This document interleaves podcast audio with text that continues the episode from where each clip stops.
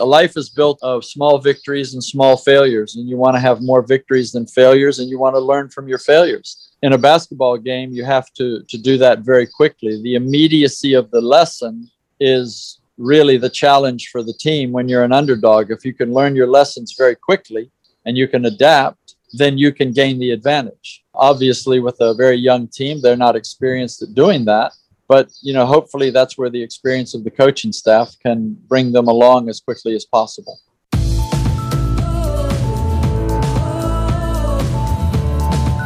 The goal for the Philippines at the Tokyo twenty twenty Olympics is simple: our first gold medal. And while the games are delayed due to coronavirus, the country's top athletes stay motivated to achieve their Olympic dreams. Hi, I'm Beatrice Goh, and this is Targeting Tokyo, stories of Filipino Olympic hopefuls.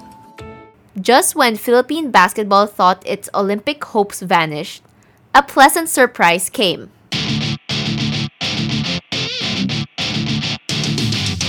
Gilas Pilipinas will get a crack for a Tokyo twenty twenty Olympic berth. The Samahang Basketball ng Pilipinas, or S B P, received news that New Zealand pulled out of the FIBA Olympic Qualifying Tournament, or O Q T. The Philippines replaced New Zealand by virtue of being the next highest-ranking team from the Asia-Oceania region. Gilas Pilipinas Program Director Tab Baldwin said the team received the news while training in a bubble in Calamba, Laguna for the FIBA Asia Cup qualifiers. If I remember correctly, we received news while we were in the bubble. And so we really just didn't really change anything that we were doing. Just tighten up our shoes a little bit tighter and be thankful for the opportunity and realize that win or lose, it's going to be a phenomenal experience, particularly for our younger players. But the opportunity exists for us to win, and the reward is spectacular. The opportunity to, to walk into the Olympic Games. So we can't take one step lightly. We can't look at it and say, oh, we don't deserve to be there. We're not good enough to be there. We have to stand up to the mark and look to our left and look to our right and see truly wonderful international basketball teams. And if we ever hope to be counted amongst these teams, then we have to start by going out and competing against them and, and trying to shock them. So that that's our goal. And we're not going to back off of that goal in spite of what many people think of us being severely outmatched.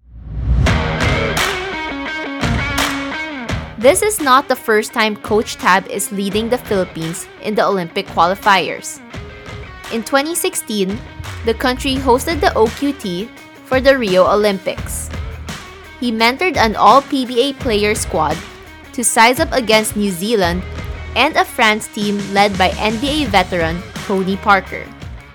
Well, I'd been a part of several national teams by that time and, and participated in. I was a veteran of international basketball, and I approached it the way that I approach most international tournaments, and that was to prepare the team to be as basic as possible, because you don't have to be terribly complex in international play because you only see teams one time usually. And there isn't a tremendous amount of preparation that goes in to specific opponents. So really, we focused a lot on ourselves. And, and then we spent a lot of time looking at France as well, because they were our first opponent. And uh, my recollection of that tournament primarily was what a tough draw that we got, because we had to play France on day one and New Zealand on day two, which means we played the eventual winner of the O Q T, France. And very little preparation in terms of, you know, we never saw them play or anything like that other than in video. And New Zealand got to rest and watch us play France, and we played our hearts out in that game. And then the next day, we had to play a New Zealand team that had scouted us very well. And Gilas Pilipinas lost both games. And with no rest, and they played with all the rest in the world. So it was a really tough draw, but that's the way it goes. Somebody has to have that tough draw, and in that O Q T, it, it happened to be us. And it certainly didn't help us, but at the end of the day, I think France was always going to be the class of that tournament and a very difficult team for anybody to displace in terms of gaining that, that single berth to go to the Olympics.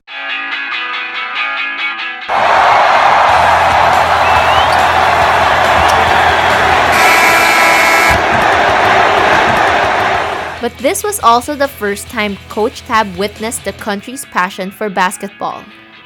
Great atmosphere. I remember we played the last game on the first day, and I remember when the team walked into the M O A Stadium, the crowd was probably ninety percent there watching the game before us.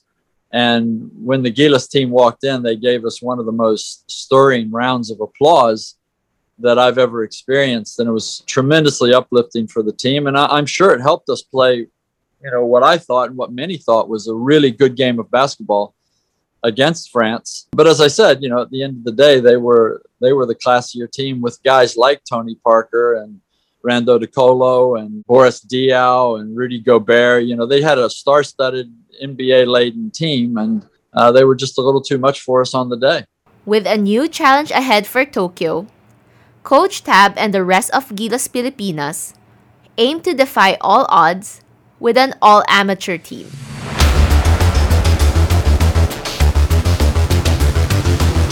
It's hard to imagine an all-amateur team in the Olympics. With uncertainty surrounding the P B A, S B P decided to retain an all-cadet squad for major tournaments this year, including the O Q T. Even with his vast experience in international basketball, this is the first time Coach Tab will be leading a team with no professional basketball experience. So it's no surprise why many Filipino basketball fans are doubting their capabilities. We can find a lot of reasons to talk about how this team is outmatched, how they're undermanned, how that this is David versus Goliath. We can paint that picture very easily. But it doesn't really do us any good. What we have to do is we have to look far and wide for those examples in the history of sports where the super underdog team stepped up to the mark and, and on the day they were the better team. And we have to do that not only once, but we have to do it four times. And that's the task. And we're not going to back down from the task. The Philippines will take on Serbia on its home court and the Dominican Republic.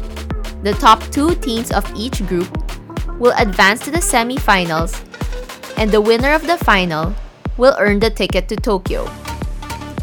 But Coach Tab knows what this young team has can fuel a campaign that can make the country proud.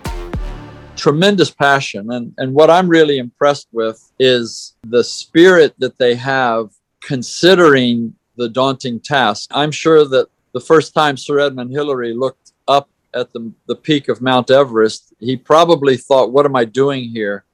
And then he went ahead and climbed it. And he only did that because he had a tremendous spirit of adventure, a tremendous competitive spirit.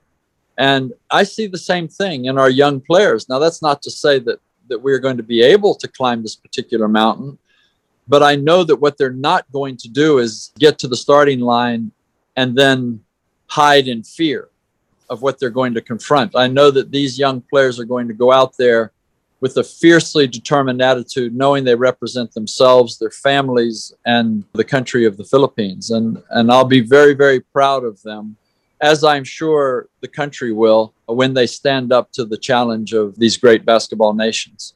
Instead of focusing on weaknesses, Coach Tab is tapping into the strengths of these young players.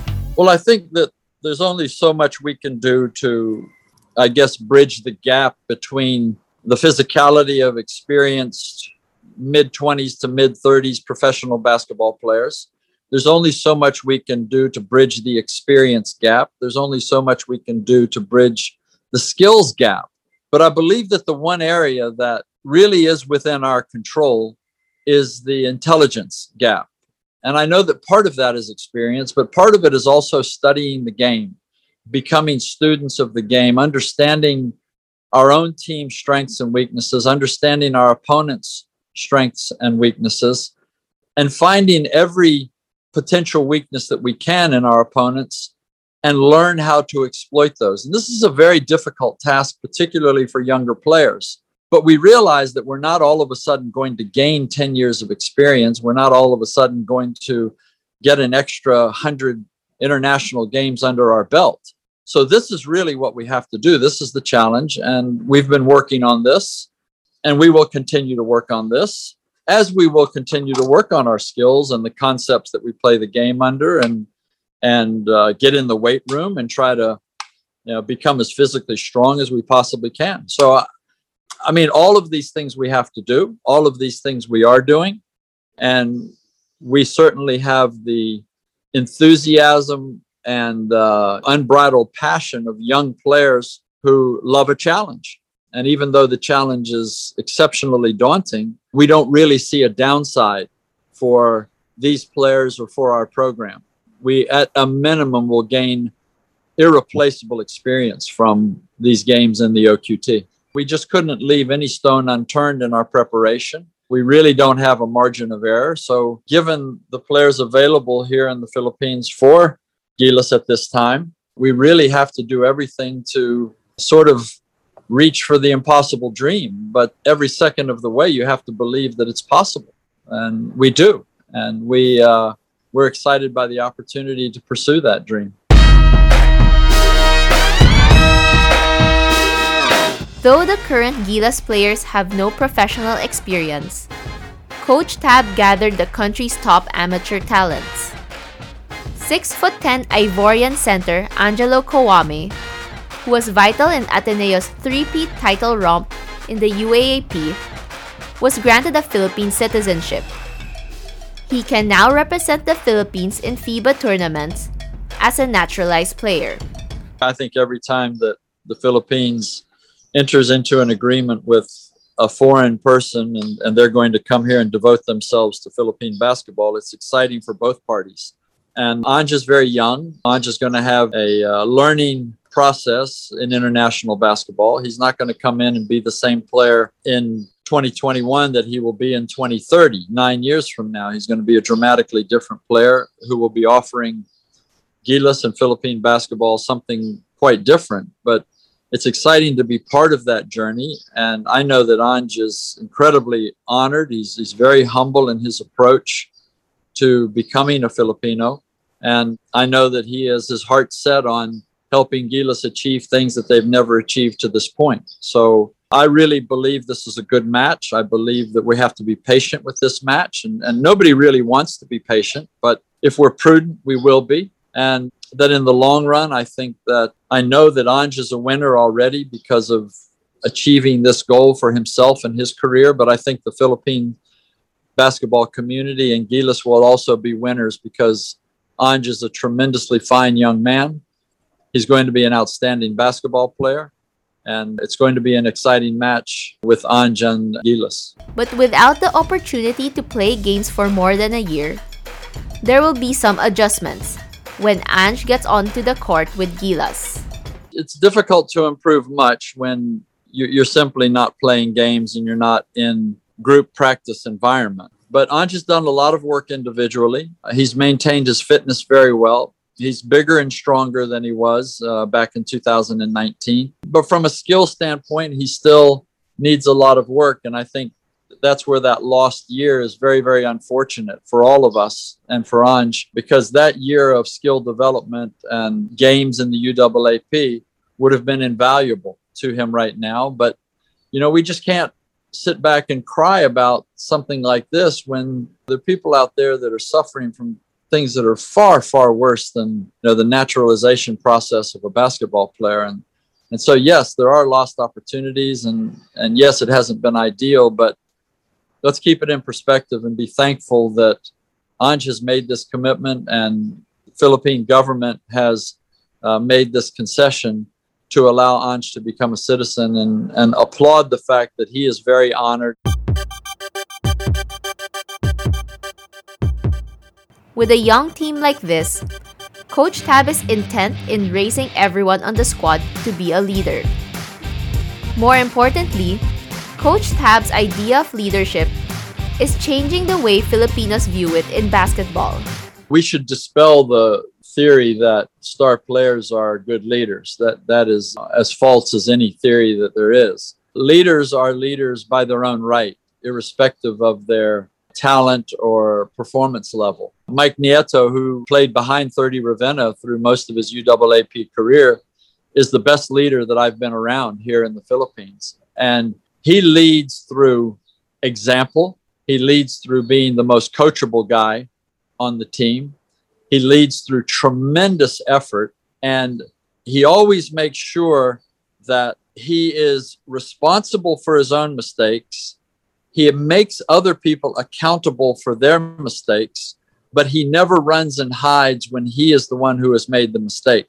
He's the first guy to put his hand up and apologize and say, as a leader, I have to be better than that, and then go on and improve. So he really has grasped the role and the methodology of great leadership. And, you know, that that's an invaluable element to the Gilas pool and when we put this team together for our upcoming challenges. While some of them are natural leaders, Coach Tab has already seen others start to step up to the role. Certainly Matt and Mike Nieto are natural leaders. They're vocal leaders. They assume the mantle of leadership and expect people either by force of will or by good example to follow them. I think R J. Aberrientos is going to be an outstanding leader. I think Jordan Heading is going to be a very good leader.